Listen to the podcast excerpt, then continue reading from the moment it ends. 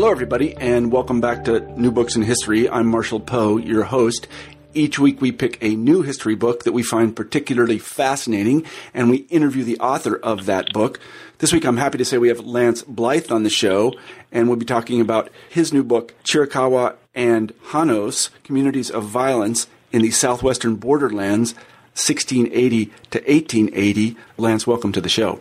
Yeah, thank you. Thanks for having me. Um, could you begin the interview by telling us a little bit about yourself? Certainly. Uh, I am a, a, uh, PhD in history, uh, working on uh, primarily trained in uh, colonial Mexico and uh, northern Mexico and U.S. Southwest.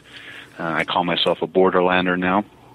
I am employed as the command historian for North American Aerospace Defense Command and U.S. Northern Command. And a number of your listeners probably know NORAD, as it's called, uh, which is a binational command uh, with the responsibilities for aerospace warning, aerospace control, and uh, maritime warning for North America uh, around the United States and Canada. We're coming up on our 55th year of that uh, alliance uh, and working together. And also, uh, I'm dual-headed as the command historian for U.S. Northern Command, which is a geographical combatant command. The United States has one of six of them, and we're responsible for homeland defense, civil support, and security cooperation in an area of responsibility that includes the United States, Canada, Mexico, uh, the Bahamas, and uh, uh, which also includes Puerto Rico and the Virgin Islands, but not Hawaii, which belongs to another command. and so, um, with that in mind, I will make the point that all opinions I state here are my own, are no way represent the official position of NORAD, U.S. Northern Command, the Canadian Ministry of National Defense, the U.S. Department of Defense, or either gov- the government of either country, Canada or the United States.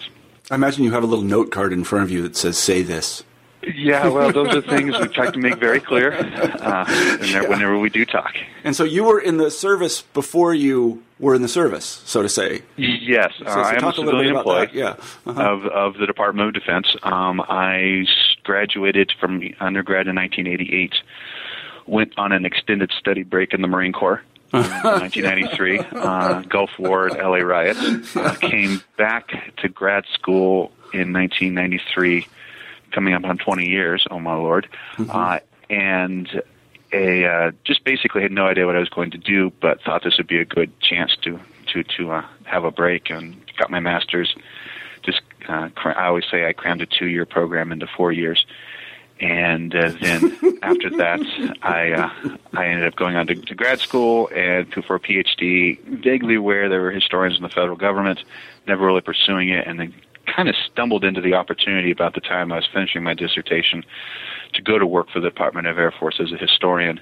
Um, in, in large part, I, I was happy to do it because it allowed me to stay out west, where I've grown mm-hmm. up in the area. I um, nothing against other parts of the country, but I just find them too green and too humid. Yeah, right. For for my living, so I started working uh, down in Albuquerque initially. Yeah for a few years, and then uh, came up here uh, about five years ago and been the command historian for about a year now. So yeah. it's it's it's um it, it's it's good work for a historian. Um, I'm dealing with the present, which is interesting for someone who overwhelmingly prefers to study the past. So uh-huh. Uh-huh. that's interesting. I, I I imagine they just love you being ex-military and then having a PhD and yeah. Yeah, it does. It did make the hiring process a lot easier. Yeah, I imagine um, it did. Yeah. Uh, it, and I also like what you said about the extended uh, sort of what did you call it? Oh, an extended study break. Study yeah. break, yeah. I always yeah. tell people that if they're thinking about a gap year, they should make it a gap four years. Oh, just join the military. Yeah. Well. Get paid while you're screwing around. Yeah. um, so I don't know about screwing around, but uh, it's it is. It oh, is, there's a lot of that. Trust me. Yeah, I mean, I know I know that there is. Yeah, but it is a, it is a good opportunity for a lot of young people. I, I know that yes, for a fact. Yes, it definitely is. So no, uh, don't regret it whatsoever. Yeah. So tell us how you came to write this book. Uh, I came to write the book uh, really out of two uh, two uh, impetus impeti.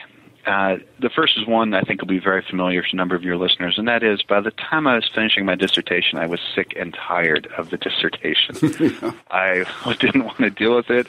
I wrote it primarily on the Presidio of Janos, uh, looking at them, and I was just I was tired of it, and I did not want to just turn that into a book. I felt I was in a lot of intellectual dead ends, et cetera, et cetera so that fact combined with the fact that I went to work for the federal government where I did not have to enter into the publish or perish mm-hmm. uh, world where I did not have to have a book. Anyways, freed me up to do the book that I wanted to do. So I gave it about a year thinking about what I had, and um, and the uh, the Air Force gave me a lot of time to do that because they deployed me overseas for four months, and as a historian in theater, and so I had a lot of time to think about that and then on the 17 hour plane flight back, uh, I started sketching out what I thought were the interesting things. And what I thought I had interesting was, um, was this, was this idea of, of violence, that that really was the central nugget.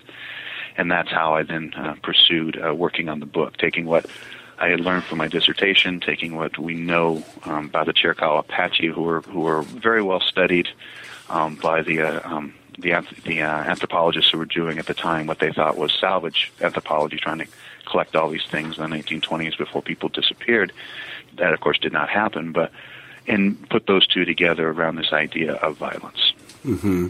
So the area that we're talking about, just to situate it on a map, is what is today uh, eastern Arizona, western New Mexico, and then some of the area of a state in Mexico that I yeah, remember the name of, of. Of northwestern uh, northwestern Chihuahua and northeastern Sonora. So right around the boot heel of New Mexico, mm-hmm. that that that that area right down in that in the vicinity there. Mm-hmm. And we're um, and we're talking again to sort of put it in again now in ethnographic uh, context. We're talking about the the coming together to use a kind of neutral phrase of uh, two different sorts of people, and uh, one is uh, Hispanic people, and the other are these. Um, are, are basically Native Americans, these uh, right. Chiricahua Apaches. So uh, let's begin the story by asking how they got there to this this well, really kind of remote area. Exactly. Yeah. I mean, if the uh, Janos really is founded in the mid 1680s, and it is founded by primarily by refugees from the New Mexico revolt, uh, Pueblo revolt in New Mexico five years prior. Um, that is in 1680, the Pueblo Indians rose up, uh, drove out the Spanish who had been there since the about 16 about 1610 or so, and uh, those folks retreated down to El Paso, down into um, at that time the province of Nueva Vizcaya, today the, the state of Chihuahua. And many of them stayed, and many of them ended up going over where there was water. As you pointed out in your opening remarks, it's a very dry area. So there was water over a place called Casas Grandes, and uh, and land so they could they could farm and survive. That you had to grow your own food, mm-hmm. and in doing that, put pressures on the local uh, Indians, uh, Suma, Jocome, Jano Indians were the other group there, and another um, another. Uh, uh, rebellion, as the Spanish saw it, an uprising or a resistance, as, as the native people saw it, broke out. And in response to that, there was a decision to put together a, a, a permanent military garrison or presidio now, obviously, there are presidios. San Francisco is the most famous one, but there are presidios in Tucson, there are presidios in Santa Fe, San Antonio to this day. Uh, those are towns in the U.S. that have were presidio uh, communities to begin with, mm-hmm. and so they they were founded there, uh, and that is Janos. Chiricahua are are uh, a group that uh, of Athapascan peoples, Athapascan speaking peoples, and they all begin to migrate down sometime 1200 uh, uh, of the Common Era. They come south, uh, work through how and when and where, we're still not sure. But by roughly 1500, just before they get there, there's very clear there are uh, Apachean peoples on the southern plains. And they split into a couple groups. Uh, Navajo and really Apache are the two large groups that come out of that. And this group of Apaches that would become Chiricahua had moved south, had moved over across the Rio Grande during the course of the 17th century. And when the Spanish left, well, they had been in the horse raiding and trading business with their Plains cousins, and so they, in many ways, followed farther south to go uh, continue on the, this, this this this relationship, often violent, sometimes not, uh, with the Hispanic settlers. And so, both by roughly 17, 1700 are living roughly in the same areas, and the and the people become known as Chiricahua, settle around a mountain uh, range that the Spanish called Chiricahua, which I understand is Opata, uh, Indian word for for the wild turkeys, and so mm. that's um, the Spanish name typically named Indian groups by the uh, a, uh, the mountain range. They seem to be at the center of their territory, even if it was or wasn't. Mm-hmm. Mm-hmm. So let's talk a little bit. Uh, uh, let's put it further in context about what I guess I might call lifeways. Um, the uh, the Chiricahua uh, they were um, did they practice agriculture? Were they pastoral nomads? Did they deal entirely in trading? How, how did they make Right. their living? How did they live? Well, they the Chiricahua uh, incredibly flexible. I mean, they would do whatever they would do whatever they needed to do to survive. Um, as you point out, the Southwest it is a relatively rough ter- rough terrain. Chiricahua were uh, very flexible. They they undoubtedly farmed. Um, uh, there's just too many references to cornfields, for example, in Spanish documents. Now, what they probably didn't do is they didn't uh, they did not stay put, and so what they would do is in the spring they would be down in lower and they would have set out the winter in, in the in the lower elevations where it was warmer. They would move into an area where it would the rains would come and the water would come and they would they would plant plant their plants, corn, probably squash also, and um, then as this, as it warmed up down below, they would just leave and move up into the higher country. So they they would exploit the entire ecological zone where they would hunt and gather and do what else they did. And um, as they gathered and made a surplus, they would make caches all over the country so they could get to those things later. And then as the winter came, they would move back to, to lower ground. So they, the, the women did a lot of the gathering, probably the agriculture, the men did a lot of the hunting, but very marginal terrain, um, not a lot of give in the system. And so the opportunity to go get um, valuable items from one's neighbors uh, was was very strong, and indeed the Chiricahua um, oral the oral tales, the tales they told were, were very um, very uh, clear. They they tell how they came to be, that their their uh, cultural uh, hero, Child of the Water, um, got to select. There were two mountains, got to select where Apaches would live, and he chose this very barren one, but it, it was recognized we had wild turkeys on it and pinyon tree, you know, pinyon nut trees, and okay, I recognize that. I know how to live there. The other, uh, his his kin of some sort, uh, maybe brother, maybe uncle, we're not sure what killer of the enemies, as he was called, was. He chooses gets the other mountain, but then he opens it up, and out comes cattle and horses and all these good things. And so, basically, by that, it's that the Europeans kind of cheated. Mm-hmm. and had things that, that, that they didn't. So kind of going and getting them was, was, was an acceptable way. And, and raiding was an economic activity if you needed mm-hmm. needed something and you, if you don't have a lot of, of uh, a lot of give, then then, then you do go and you, and you you would go raid for that. And that mm-hmm. what is the, the irony thing of on the backside of that is Janos, like most of northwest northern Mexico, where um, the Hispanics practice a, an agro-pastoralism in which they would farm intensely farm the, the bottomlands, and then let horses and cattle pretty much run wild on the mountainside, on the hills around. And so there was a lot of things to go get that were not terribly well guarded, um, but that, that were very important to, to Hispanics. So both were, in many ways, ex- living in a very, very um, resource uh, not, not a not a lot of resources to be had, and and both typically try to were using trying to use the same land in the same way in many cases, and and that may be a basis of some of the conflict um, that, that that occurred. Uh, before we move on from ethnography, the, the Chiricahua, uh, by this time, these Apaches were um, a thoroughly equine culture. They had, they'd had horses for a long time, and they thought of having horses as completely Right. natural. Yeah. Horses. Yeah. They had definitely had them from easily from the 17th century, and, and and and what's going on in the late 17th century, 1680s, 1690s, is another group, the uh, the uh, the, the Shoshone uh, Comanche, are, are pushing into the southern plains. They are definitely equine. They are definitely raiding, and so the Plains Apaches need horses to fight back. They're getting those from from uh, from raids on the Spanish Oh, I settlements. see. and and they're um and one of the and so that that's when the Spanish moved south that there goes that resource they need to have. And so Apaches were certainly yeah they were horses were important. Horses were the critical bride price. Uh, horses were a critical tool. They were also a critical um, uh, food source. Apaches were very um, again a, a very flexible people very willing to eat horses and um, there is the uh, I well, I don't know which John Wayne movie it is, but there's this and where he's talking about that uh, you know a white man will ride a horse and give it up, then the Mexican will ride it a while longer, then a Comanche will ride it a while longer, then an Apache will come ride it more and then eat it. Mm-hmm. Mm-hmm. And Oh, so I mean, yeah. that's John Wayne, but it's probably relatively Yeah, accurate. yeah, the sure. Depiction of the time. Sure. And then uh, one more question about the Chiricahua. They didn't. I mean, there were Indians in the in the neighborhood, uh, or N- Native Americans, as Yeah. we should say, in the neighborhood that built cities. The Chiricahua did not do that. that is correct. Yeah, these were very much a, uh, um, a nomadic people. They they did move through the time. They moved in when they moved into the area of the Southwest that we're referring to, northern Mexico, U.S. now northern Mexico, U.S. Southwest. There were um, uh, a Uto Aztecan speaking peoples already there. Already there. I mentioned the Jocome, the Suma, Opata, and these were far more subtle peoples who farmed uh, had lived in relatively large villages and farmed, mm-hmm. and so were could be missionized. You could put a mission, a church, in the middle of their village, and begin to turn them into to some version of Spaniards. You didn't have that with with, with yeah. the various Apache peoples. Yeah, yeah. And then one more note about the the Janos.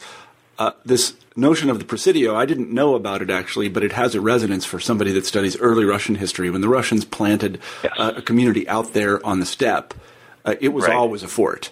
Uh, yeah. It had a stockade. There was no question about it. That that's the way they built these these these settlements. And so, were, were the were the Spanish uh, actively involved in building these things, or were they um, sort of volunteer communities, and then the Spanish had to go out and protect them, which was sort of the American or the British experience that they, the British right. could never control settlement, and people would go out and then they'd have to protect them, and you know that kind of thing. Well, this yeah, this was far more along lines of the Russian version, where this was an assigned. The company was recruited. Mm-hmm had a captain and lieutenants and a certain number of troops. They were recruited and paid by the state and sent, you know, you will live there and you will bring your families there and you will, that's where you will live. And uh, sometimes they were built as forts. More often than not, they were just built as the houses all facing each other, kind mm-hmm. of typical New, what we see today, New Mexico Plaza, mm-hmm. where the houses wouldn't have ex- the homes would all be next to each other. They wouldn't have any um, all the windows would face the face the plaza, and the outside mm-hmm. they would, would would would be blank. Mm-hmm. But it was far more that um, directed settlements that that you would find, and and the experience actually comes from. Um, Presidios apparently come from uh, the uh, Spanish experience in North Africa in the in the 16th century, where they see some towns and some places, and now they have to defend them. Mm-hmm. They would tell garrison troops, Spanish troops, go go live there, mm-hmm. and and that that's where they came from. It, Presidio in later on in Mexican history became used and Spanish history became used for prisons, and sometimes right. the two get confused.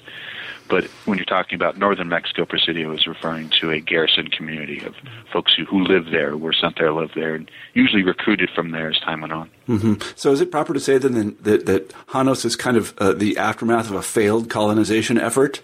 Because the, you know they, they, they had they basically escaped. I mean after the after the right. It, yeah, yeah, and, and and most of them chose chose not to go back. New Mexico's reconquered in the 1690s, um, and but a lot of the original colonists chose not not to go back with that reconquest. Mm-hmm. Um, and and it is, and it is people who were who had to flee from from one uprising found themselves causing another. So their their, their mindset was their initial mindset. No, that first generation was probably not very forgiving. Mm-hmm. Mm-hmm. So. Uh, who was the nominal authority in this area? Was it the Spanish crown?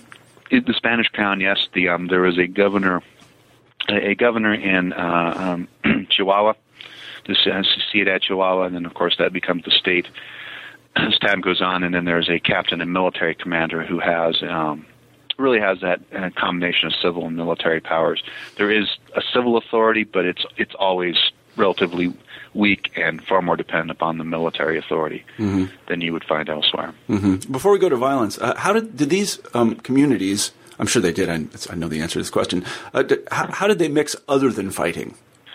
Uh, yeah, and I think that's a very uh, that's a very good question. A very good point that has to be made is that they did um, have large number of exchanges between them. They um, humans again. I point out this is a very as you point out this is a resource limited environment and in that, if someone has something you need and you can get it by trading for it, you probably will do that, not take the risk of just going and take it. So there was a large amount of, of trading that did go on. Um, it probably on a very personal level. Um, work back and work where the folks would trade, uh, you know, foodstuffs especially would be traded. The Apache Apache would trade back horses or hides or skins um, uh, for use. As time goes on, different time periods. There were long periods of time in the late 18th early 19th century where both communities lived relatively peaceably alongside each other, uh, and and did did did do exchanges through through trade. Um, and as as I'm sure we'll talk about, both were probably genetic related because they, they they did exchange uh, unwillingly in many in most Mm-hmm. cases uh, uh, population with each other. Mm-hmm. But that is the ultimate resource in these environments is people. Yeah, no, that's ex- and that's true in the Russian case as well. A lot of people don't understand this that Ru- Russia is very large, but at least in the early modern period, it was very poorly populated. So the valuable commodity was people, and the state made sure that uh, its people were where it wanted them to be in the right concentrations, so that they could tax them. They didn't want them wandering around. Exactly. Yeah. Yeah, yeah. So, um, and then one more question before we actually get to the narrative itself uh, about religion. Um, were, were the Spanish? uh, Did they intend to convert these people? Did they try? Did they? I mean, how much uh, emphasis did they put on it? they there's always in the earlier periods there is always that desire to um uh to, to missionize to turn these people into into Christians. And and as, as you know in the early modern period you probably wouldn't people didn't usually refer to themselves in, our, in nationalistic terms but rather religious ones. So if you'd ask this, the, the the the Janeros people who lived in Janos around 1700 what are you? they probably would have said Christian. And they probably would have responded with that and so turning, getting people to be Christian was a central part of making them good into good Spanish subjects. Uh, that was always the desire, uh, but it was very difficult to implement with people who were not settled. Right. And there was no way to missionize, no way to put it. And so it, it was, you, you see back and forth between, you know, basically, you know, you know, set a good example and they will, they will become Christian and, you know, treat them with kindness and so forth. And so that that desire to Christianize was there. It it really steadily seeps away as the 18th century goes. And so by the end of the 18th century, you you, you have um, basically instructions saying, look, keep the priests away from the Apaches. Mm-hmm. They're just causing problems. Mm-hmm. Don't don't don't have them. Don't try to missionize them. Don't try to convert them. Just leave them alone. Mm-hmm. And in many ways, that becomes the uh, I, I think that was just final official recognition of the reality that Mhm. that, there, that that just probably wasn't something that was going to happen. hmm So if the people of Janos looked at the Chiricahua and sort of saw them through a religious lens, that is, they were heathens, that they're to be converted at least until the 18th century. Can we say anything about the way the Chiricahua saw the, the people of Janos? Uh, I I think what the again there there is a great a great story that that uh, uh, Chiricahua told of how people came to be, and that that that the Creator makes one group of people that are Apache, he makes another that are white people, and and are Chiricahua and not Chiricahua. And he basically says, okay, Chiricahua, you will live here. White people, you will live way over there. Whenever you see each other, you will fight. Hmm. And I think that's a, and, and I suspect, I mean, you have a small group of people who have undergone couple centuries worth of migration south through through, through lands uh, and time. So they're they're very um they're very wary and understandably so. Mm-hmm. Uh, and uh, so I think they were always prepared and and typically looked on. I, I think they looked up on Janos and up the Mexicans really as as um, as as another food resource, as another Yeah. resource in, in their in their in their life survival, especially by the 19th century. Mm-hmm. They're very clear talking to their to the Americans that you know this is these are our ranches down here. We just we go down and we ranch the Mexicans. We get what we want from them, Mm-hmm. and that was always the ongoing problem for for U.S. Uh, Apache policy, which I didn't cover in the book because Right, I didn't right. want to get into Yeah. all of that. Right, right, right. Um, but in, I think on the individual level, they did um, see each other. They did, but on on on a larger, I guess, civilizational level, they, they both sides saw they were they were quite different, Mhm. and and and um, and didn't pursue you know too close of a connection. hmm Well, let's actually start talking about violence then. Um, the, in the book, you talk about various moments at which the violence is more intense and less intense. We could begin with the earliest one. Um, certainly, I think the the first really intense one is uh, are those the, the, the first years um, of the of the late 17th century. Um, uh, a number of listeners may know that the 1680s were a very um, uh, uh, there was a large crisis all across northern New Spain. Uh, Pueblo revolt comes in. Um, they know the Spanish know the French are looking for the mouth of the Mississippi. De La Salle misses it and goes to Texas. Uh, but they're worried about that. So there is a large amount of defensive expansion. This is when the Spanish take Texas. That's why they retake New Mexico. So on that a very official level, there's a lot of concern, and that's why Janos comes into being. That's another military force, and so it is. It is a time of, of pacification, of where you have large groups of of uh, the original Indian inhabitants, Jano, Jocome, Suma, and then you have the Apaches migrating in who are incorporating those and finding their ways the ways forward. So this is at the first uh, first period of violence. Uh, that um, comes and goes as it goes forward, but uh, pretty much it probably hits a, a, what we would call a steady state, if you want that, by the by the middle of, of the 18th century, where both sides are small scale but uh, persistent raiding uh, of of livestock, but also of, of people.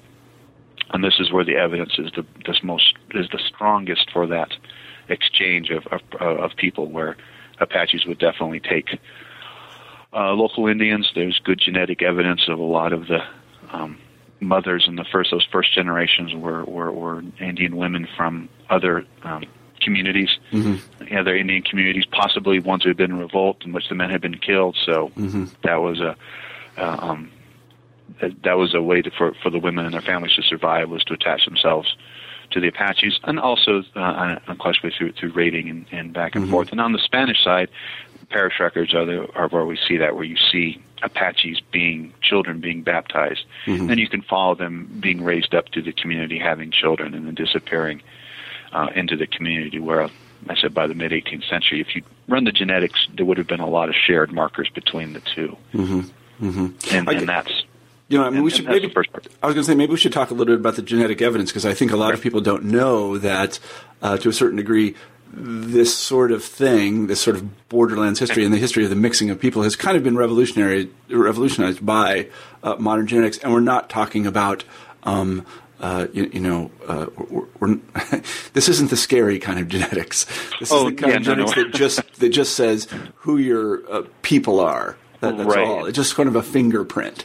Yeah. Right, and the, the, evidence sometimes is from mitochondrial DNA, which right. is passed along through mothers, yeah. uh-huh. relatively unchanging and in any genetic population there is a set of yeah I, I I just I'm not I am no expert in genetics but a set of markers yeah. um, that that you associate with different um, uh, areas of uh, regional areas of of uh, um, such as there are markers associated with Europe, there are markers associated right. with Africa, markers associated with Asia, and um, yeah, they basically define can be traced through the yeah, I was going to say I've studied this quite extensively, and they and the, I think the proper way to make people understand it is it defines your descent group, not your race yes. or anything like that. Yes. It's like this is probably where your people came from, right? And so when you see like the mitochondrial DNA or the Y chromosome, which is another way to trace it, uh, mm-hmm. you can see when there's been some sort of like we'd call it interbreeding or intermixing. Right. Um, yeah, and this is true in the Russian case as well. We can tell, for example, uh, you know, a little bit about how the Russians intermingled yeah. with Finnish people. For example, this is one of the mysteries of early Russian history. To what extent did the did the, the incoming Slavs mix with the Finns? And yeah. You know, and so we know that, or you know, kind of know that now. We couldn't know it before. There was some there's some evidence that you can um, point to in terms of linguistics, like you know, th- there would be words that enter the vocabulary, and that suggests a certain amount of mixing. But this is even better evidence that there was actual g- genetic mixing of some sort. And as you say, right. the, the, the thing that makes it a little bit, it, it kind of takes your breath away a little bit, is, is that in many cases this was not voluntary.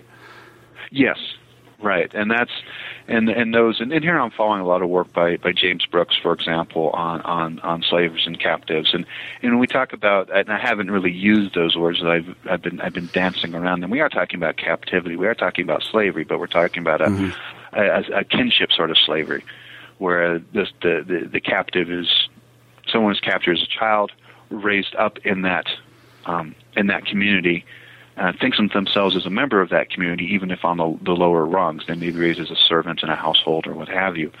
Um, they're not able to escape. They're, they, they they lose all those contacts uh, that they had had had in their other one, and, and and go from there. And both sides were very.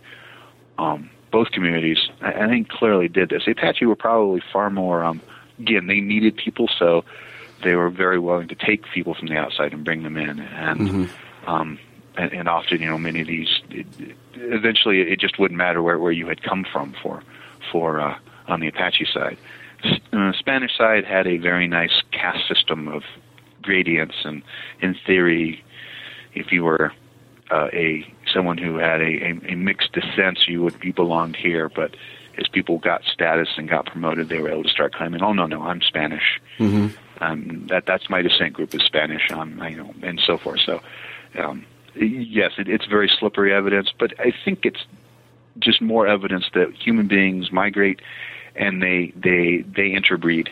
Um, Mm-hmm. We've discovered Neanderthal DNA now Sure, among yeah, no. DNA. Actually, so it goes yeah. way back. Yeah, I actually know the guy that did that research. About Oh, the, wow. Yeah, no, I did. I, I used to. Yeah, no, we used to hang out a little bit in his lab in Boston, and they they, Ah. they discovered this. Yes, but it's actually very interesting. You know, because it's very interesting evidence in the sense that you can tell when certain groups Yes. Mm-hmm. mixed and to what extent they mixed, and this solves a lot of problems which we see hinted at in other evidence. You know, for example, in the evidence of texts or in the evidence of uh, existing language today, um, it's not hundred percent certain, but it's certainly suggestive of of certain patterns of of activity. And you know, one of the ones you mentioned is, uh, and this you see in a lot of places that are borders or have been raided, is that um, the women tend to be taken and the men tend to be killed. Yes, And- and, and I think that, and that's the. I mean, this is this. I mean, you're right. This genetic evidence that I only just used a small part of, but I'm I'm also quite interested in it. Shows us that this intermixing is quite normal, quite natural, Yeah. happens, and that's a that's a plus thing in our multicultural world. We tend to look at that and think, oh, that that's great, but we also have to remember there's a there's a dark side to that. Mm-hmm. Yeah. That it often was forced. Yeah, that's exactly right. So I'm wondering what when when the Apaches uh, raided, uh, they would raid a community.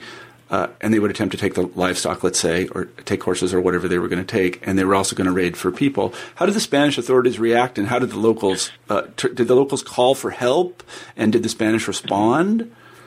I yeah, a lot of that we do find. We find that yeah, someone will come uh, writing in, going, "Hey, there's been cattle stolen," and then so a, a force will saddle up and, and head out from there. Uh, and that was a lot of this early part of the 18th century. That was a lot of what it was was these responses to to local and and and by the time you you're getting settlers in, you're getting people who may have been in the military, retired, or left service, and they they they then go out and start you know, farming or ranching, and you start to get some movement in there. And from early part of the 18th century, the, the silver mines outside Chihuahua City become very important, and so there's a, a demand now for agricultural supplies and surplus. So the the um, the river valleys around Janos, and these rivers flow out of the Sierra Madre, and they run. They used to run to the Rio Grande, but now they end right into a, a desert. Yeah, And so, but these are very because there's water there, and so they're relatively fertile. And this is a place you can go grow crops, raise livestock, and send it to to a to uh, Ciudad Chihuahua. And that's that's a lot of what uh, what we see in the early 18th century. And so is these these these other agricultural establishments become established, and, and they they do get raided. Yes, then they would there would be a a, a call back out to uh, to do and and there is the, the Western Apache, who are related to the Chiricahua, developed a very specific set of, of, of verbiage about. Um, I mean, there's raiding, which which is, I say, economic activity, and the Chiricahua kind of referred to it as like, oh, they're out looking around.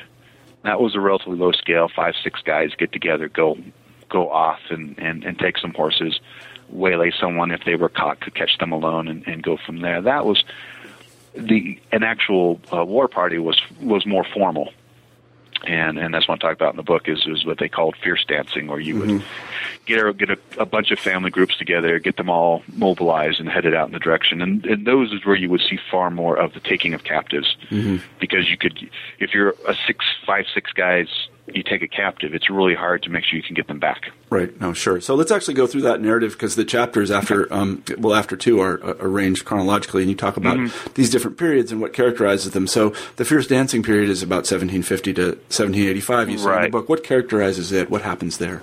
this, this is a period of where both sides where we're seeing uh, the, the violence increases in its scale and its scope. Um, I think uh, on on the uh, Chiricahua side, we're seeing. Uh, uh, again, it's hard to know, but one has suspicions. There's increasing population, uh, increasing differentiation into the, the, the probably the three traditional bands associated with the Chiricahua from the 19th century.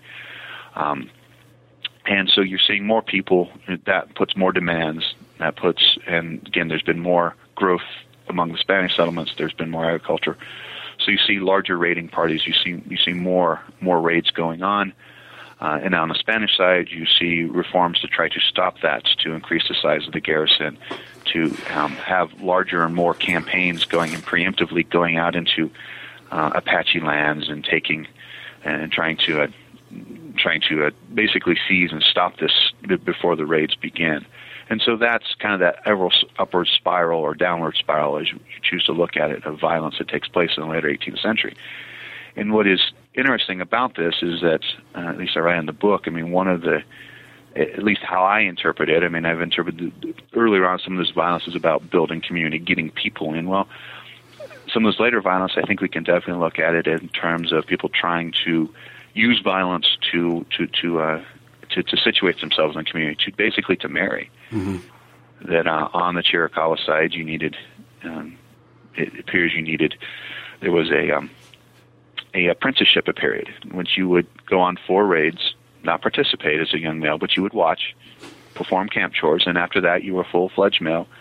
You could you were eligible to marry, but to marry you needed horses mm-hmm. to give as a bride price and other goods, so you needed to go raid. And I think that's one thing we see. And on intercept on the on the Spanish side, you see the garrison increasing, and what's a relatively um, not a, there are not a lot of people in the not a lot of Spanish settlers in the area. They the smallpox epidemic of the 1780s. I think Elizabeth Fenn's the Great Pox. You know, it comes sweeping through, but it's able to almost you know triple in size because men are willing to join the garrison. And one of the reasons is that's a good way to to get some status, get some access to to goods, and then that lot lets you gives you a better chance to get married. Mm-hmm. And we see this: men will join the garrison, and about a year later, they will request to be married. Mm-hmm. And we see that going on. So, so even though this violence is going on, there's I mean, I think that's one of the points I try to make in the book that violence is, can be used to do things. Mm-hmm. And in this case, it's being used to, to do things. Uh, it's willing, it's worth the risk. It's worth going out fighting, worth risk being killed because then you can come back and be married. And again, we're talking early modern period. This is how you become independent. You have to become married because there, you know, there's no you can't drop your laundry off. You can't right. go buy prepared foods. All these things about keeping a household in in in, in order. You, you need you you need a wife. Right. Right. To do those things. And and so. And I have to ask because I don't remember from the book where did these women come from? That were, did, how, yeah, how did they, they, weren't going they out to Janos themselves, were they? Or and many of them were, and I find hmm. a lot of the wives were are listed as as as natives of the Presidio. Interesting. Yeah, and now I don't. Now here's you know here's where here's the question I don't know is you know were these and we're talking relatively large extended relatives were these women who were living elsewhere in the the area who had kin at Janos were they going there? I mean, were women going there to get husbands? Mm-hmm. Yeah. Um, because okay, here's someone who has access to the supply system. You know, he this is someone who can take care of, you know, can take help take care of me, and the same you know, back and forth. So many of them seem to be locals, and again, that's something that's that in, you know our sociologists and anthropologists colleagues have pointed out that when you're dealing in these type of border and borderland situations, this ability to do violence is looked upon very, very highly yeah. by families because yeah. that's you know they need someone to it, it is that protector mm-hmm. concept mm-hmm. Uh, that that does apply. So, but for the uh, Spanish. Um, um, the Spanish soldiers who were posted there. I mean, this was not considered right. a very good post. This was what we would call hard duty, wasn't it? I mean, did they, right. Well, yeah. they were mainly from the local area too. Uh-huh they were over. It's only a few came from northern, a little farther south in northern New Spain, but most of them were from Janos or from um, uh, the neighboring communities. This is a local force. Uh, officers may come. Officers, some of the NCOs might have come from Spain, or or uh, you do find a few of those. But the simple fact was, the Spanish realized that the the horse handling skills and just the, the knowledge of the terrain and this the sheer endurance necessary for this post was not to be found among a lot of folks except right. people who live there. Mm-hmm. And right. so most of these presidios were overwhelmingly recruited from uh, local inhabitants. Mm-hmm. Mm-hmm. They really belonged to the locals more than mm-hmm. anything else. Um, there were some Spanish forces sent into Sonora um, uh, and in, also into uh, California and then up into Washington, well, Vancouver Island for a little bit. But these these Spanish forces typically had a lot of trouble with um, just staying healthy. Mm-hmm, mm-hmm. They were not used to the environment, not used to the terrain. Right. So, did the Spanish ever attempt to? Um, this is probably a bad analogy, but to uh, create a kind of final solution of the Chiricahua question, or did the Chiricahuas ever attempt to completely wipe out the people of Janos, or or did they did they simply understand that they needed to keep raiding? In other words, was there anybody here who was really to try to force a solution to this problem? Right. You do not. You see discussions like that in some of the colonial documents, but you're still dealing with this idea. Okay, we know we need to. The Spanish authorities, the royal authorities, would still see these Indians as Spanish uh, uh, subjects. Mm-hmm. They're still subjects of the crown, even mm-hmm. if they're not Christian. And and so there is this continual. No, we need to treat them. Uh, we need to treat them with some of kindness. If you surrender, if they surrender, you you know you don't kill them. You mm-hmm. you treat them with kindness. You're you're not supposed to take captives. Though that was typically ignored as much as far more than it was probably followed. So you don't see any discussions in the Spanish colonial period. You don't see discussions like that. Among the Apaches, that's a that is a, a good question. I think we're dealing with such a small um, uh, size. I mean, they lived in family groups of probably no more than ten or twenty. I don't know if they even would have thought of such a thing. And if they had, I don't think they would have wanted it because mm-hmm. there was stuff they needed there. And if you are, I mean, if you're a young male, and this will become a problem, if you're a young male, you and you haven't done all four of your apprentice rates yet, you haven't gotten enough to get married. You don't want it to stop. Right. How are you going to get married? Right. And that and that does. Now, what the, the solution the Spanish did finally come up with was uh, a, a peace policy, in which uh, they said, "Look, any Apache group that wants peace, we will settle. You know, near Presidio, we'll accept it and sell it. We will give them rations, so they don't have to raid." And then we will go out and, with their help, attack other groups that have not yet asked for peace. And th- they were absolutely fine with this. This was it was probably the most successful from the 1780s, and it lasted well into the 1830s. Really, didn't we just do that in Afghanistan? Yeah, and it is a, it is an ongoing, and and I think in terms of that, as, as, as your students who've been there will come back with, yeah, when we the Spanish essentially rented the Apaches for yeah. a generation or two. Right, worked in Afghanistan, um, at least it seemed to. yeah, yeah, um, and but again, but what's fascinating about that is is that and um, and we actually there's a there's a, a guy by the name of Cordero who's writes one of the first ethnographies of the Apaches in 1794, and he had been a captain at Janos in the 1780s, and so he's he's pretty knowledgeable about. I mean, he spent you know 20 years living amongst the Apaches. I mean, far more than mm-hmm. most anthropologists today do. Um, and he was pretty well aware that look, we can we can we can give these folks rations, but we self understand that they need to do violence. Mm-hmm. So we need to take them with us when we go on campaigns. We know they're going to do some raiding. We need to try to keep tamp that down as best we can. Mm-hmm. So both sides do this, but they're both are very wary.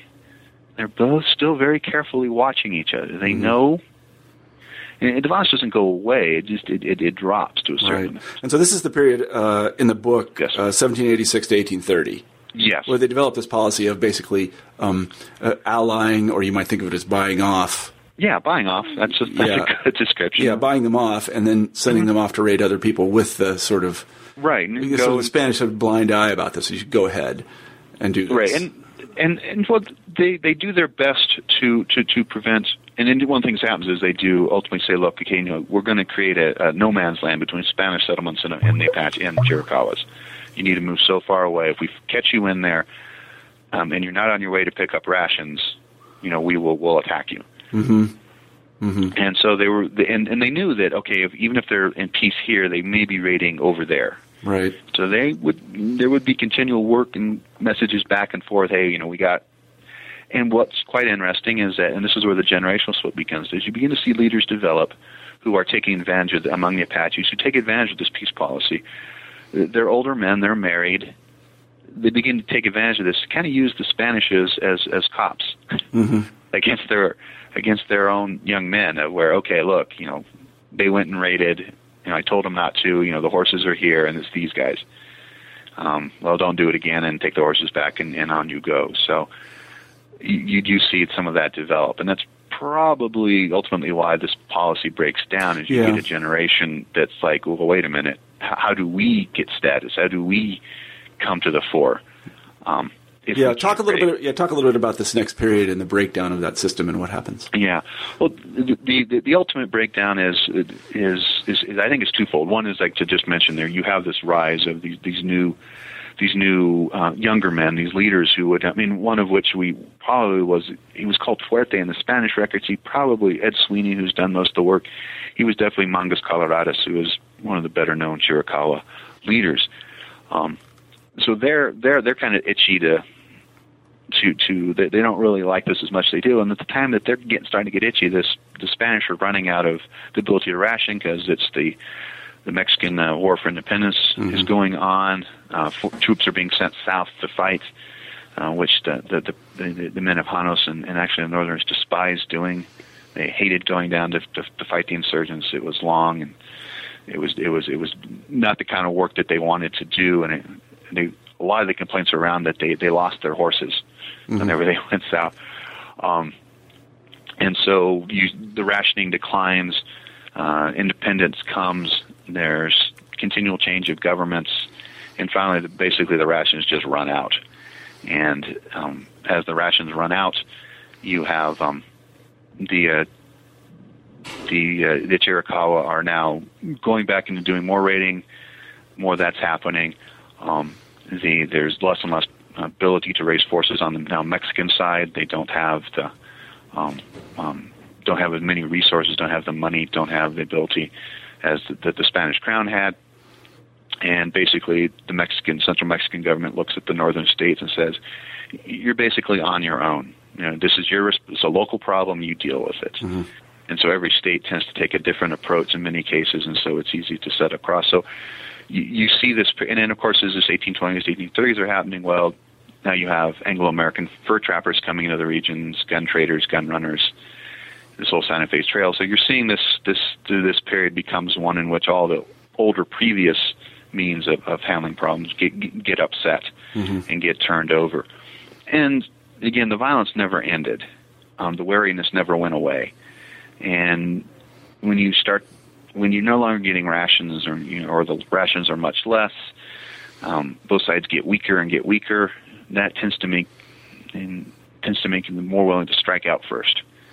And that's a lot of what we begin to see is, is, is you move far more into there are raids and there are retaliations, but they, they appear to be, and I don't have any, you know, I don't have, I have not run any sort of regression analysis on numbers or what have mm-hmm. you.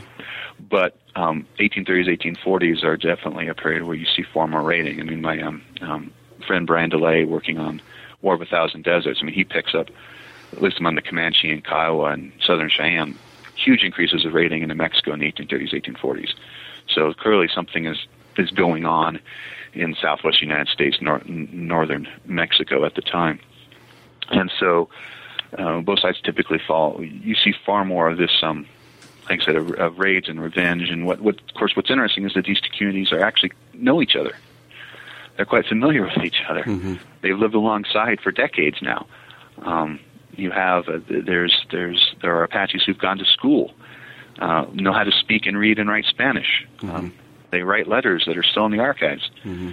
um, and and and about about problems. So you see this this, this increase into into raid uh, and and retaliation as as both sides go forward. Both sides get weaker. Both sides get more worried. Therefore, they're more willing to strike out before being struck. And um, and they're without rationing.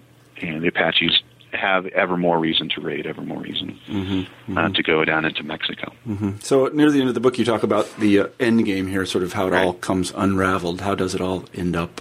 Um, the the beginning of the end is is the creation of a border between U.S. and, and Mexico coming across the region. And by the Treaty of Guadalupe Hidalgo, 1848, the United States agrees to it will stop Indian raids into Mexico. And the Mexicans had insisted upon this, and I'm referring back to, to Brian DeLay's work, that they, they had convinced themselves that the Indian raids were at an instigation of the United States, so the United States could then turn back around and stop the raids mm-hmm. into Mexico. Well, this, neither one was true. Me- Americans had convinced themselves that the Mexicans hadn't been able to stop the raids because they were you know, ineffective and inefficient. Right. Well, now that wasn't true either. So you do have the creation of the border. You do have this creation of the United States saying, okay, wait a minute, you, you can't go you can't go right into Mexico. You have to stop that. You can't take captives. You you, you can't do that. Um, So this sets up that dilemma on the Apache side is they are like, hey, wait a minute. Okay, if I go raid into Mexico, I can be attacked in Mexico, and I come back in the States, I can't keep the stuff that I want to keep. So they cross back and forth about to cross the border. Of course, in the 1850s, well into the 1870s, Mexico enters into a series of of, um, of, of, of civil wars and, and resistance to. There's the War of the Reform in the 1850s. Um, the, the garrison of Janos quits in support of one of a pronouncement in Mexico City. Um, and so they disappear, but the community's still there. Uh, and by this time, far more fighting was being done by armed citizens, as they called them, than, than by soldiers. There just weren't a lot of soldiers around. And so they're taking up responsibility for their own defense. Now, of course, it's you know we, we've gone from the Spanish regional view to a state view, now completely to a local com- uh, community fight, almost uncoordinated with anyone else. And so, anytime they can get a peace deal with the Chiricahua, Janos will take it. Uh, anytime that they can't, okay, they won't. They, they, they will fight. And so, 1860s, you have the French intervention, and of course, they the, the, Mexican government has to retreat all the way up into Chihuahua, almost into the United States. And 1870s, you still have so um, you still have problems of, of uh, finally till Porfirio Diaz finally comes in and, and, and, and takes becomes the, the final president for us the 19th century. And so you have this incredibly weakening community. You don't have any sort of central organization, any sort of central. You have only a handful of troops. So the, the locals become responsible for their own defense. And this really sets up the problem where, okay, finally, the United States decides after a couple of uh, a couple of uh, uh, decades that the only way to stop this is to get all the Apaches and exile them to Florida. So they they go into into Mexico get the final bands that are that are loose and, and, and moving around in Mexico. Geronimo being the primary leader of those bands. Um, though it's debatable how much of a leader in the, the Chiricahua sense he was. Um, take them, load them all up, and send them back to Florida. Then allow them to go to Alabama, and then allow them to go to Fort Stone, Oklahoma. Mm-hmm. And then finally, uh, in the um, early part of last century, they, they allow some to go back to Mescalero. But the Chiricahua never go back to their ancestral lands. Mm-hmm. They've never been allowed back. Um, I think there is a case where some Chiricahua are trying to make a claim on some land in southern New Mexico. I haven't seen where that's that that, that has gone forward. So that's the end of the, the Apache. Basically, to stop them from being a community of violence, the United States is final exile you away. Mm-hmm. We'll send you completely away. Um, and this at a time when U.S. policy was overwhelmingly to settle Indians somewhere near or around their ancestral lands. Yeah. On the Mexican side, um, you have these communities. They they take defense in their own hands. This enters into their understanding of themselves, and so when the railroads arrive in northern Mexico, the the, the, the, um, the Mexican government begins to, um, much like the United States, they they they fund the railroads by allowing them to basically take land yeah. along the railroad lines. Well, that means it has to be surveyed and lands declared excess are then sold or given to the railroads to, to, to build the railroad. Mm-hmm. And this impacts a lot of communities that um, Alan Knight, who is the primary historian of the Mexican Revolution, refers to as, uh, and Frederick Katz also refers to as Serrano or mountaineer communities, many of which were ex presidio communities like Janos. That when the Mexican government becomes the threat, they're like, fine, they handle it the old way. They saddle up, take their guns, and ride off and become what Alan Knight called the ideal recruits to start the Mexican Revolution. And the Mexican Revolution begins in 1910 in the North, and it is it's led by by by men who are the descendants of these these armed citizens at Janos, who are themselves the descendants of the original soldiers. And but in the long run, they they, they lose that fight and and uh, and are, are forced into uh, in, in, into northern Chihuahua. There is some desire to take um, ejido lands land sizes are just uh, it would work great farther in central Mexico where there's rain, but not in the north. And that's all. That's been one of the long-standing issues of land in northern Mexico. Is you need if you're going to run cattle, you need a certain amount of right. space. And uh, if you limit people to holdings, well, now you you can't run as many cattle, environmental degradation, and so forth. So it's still it's still something of an issue um, mm-hmm. in, in in that in that part of Mexico. Mm-hmm. So it's very it's very interesting. State power finally figures out what the final solution should be. yeah, it's it's um yeah it's sort of sad. It's a sad story. It, it, it, yeah, and uh, yeah, I do find myself yeah writing. Yeah, there is a, its tragedy is denouement, but um, yeah. you know also point out. I mean, what in some cases, you know, looking at me, I say this because I have to work for the state. Um, you know what? I didn't think about that. Maybe I have that viewpoint. You know what? What else could they? I mean, in some cases, Right. like, well, what else Yeah. are you going to do? Are you going to yeah, allow? You know, J- James. It's been written about. Um, you know, we're, we're talking now about the Comanche, about the Southwest, but you know, James Brooks' writing has said, look, it wasn't the United States had not come into the area. You probably still have this going on today. Yeah, right. Well, I mean, you know, I, one of the things I often think is you can't really act morally when all you have is bad choices.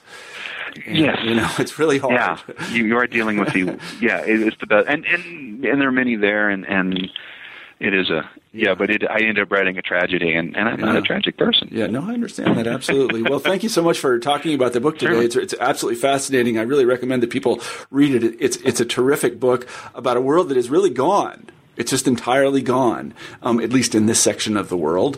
Uh, so, because if you go to the American Southwest today, you're not going to see any of this. So it's a it, it was a world that existed in and of itself for a moment, and now it's simply vanished. So thanks for bringing it back to life, uh, Lance. Lance, why don't you um, just to conclude the interview? Why don't you tell us uh, or answer our traditional final question on new books in history, and that is, what are you working on now, other than defending the United States? Which I hope is what you're doing most of the time. yeah. Well, well, actually, well, on on on my official job side, I'm trying to get we. Uh, a short study out on what U.S. Northcom did to support uh, the various states, New York and New Jersey, during Hurricane Sandy, Uh-huh. recovery response to Hurricane Sandy. yeah. Uh, that's what we're doing. Uh, on my professional academic side, I'm, I'm working on a couple of projects. Uh, one's in writing, one's in research. But uh, on the, the writing case, um, I'm actually looking, and to your point of you know when did that Southwest disappear? I'm looking at what I think is from the U.S. side that point, and that's the the Civil War in the Southwest, and I'm trying to basically reclaim it from the, the just the narrative of the Texan invasion of New Mexico.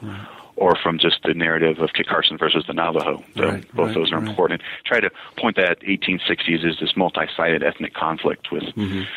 Mescaleros, Apaches, Utes, Jicarillas, Anglos, Hispanos, all of whom had their own goals and desires and, and, and so forth, and how using those uh, the, the framework of Carson's three campaigns against the Mescaleros, the Navajo, and the Kiowa and Comanche is kind of that that, Mm-hmm. that, that, that cut point where that world ends. Well, it sounds like a terrific project, and I'm absolutely certain that it will be every bit as interesting as this book. Today, we've been talking with Lance Blyth about his book, Chiricahua and Janos, Communities of Violence in the Southwestern Borderlands, 1680 to 1880. Uh, I want to thank everybody for listening. I'm Marshall Poe, the host of New Books in History, but I especially want to thank Lance for being on the show. Thanks, Lance. Yeah, thanks again for having me. All right, bye-bye. Bye.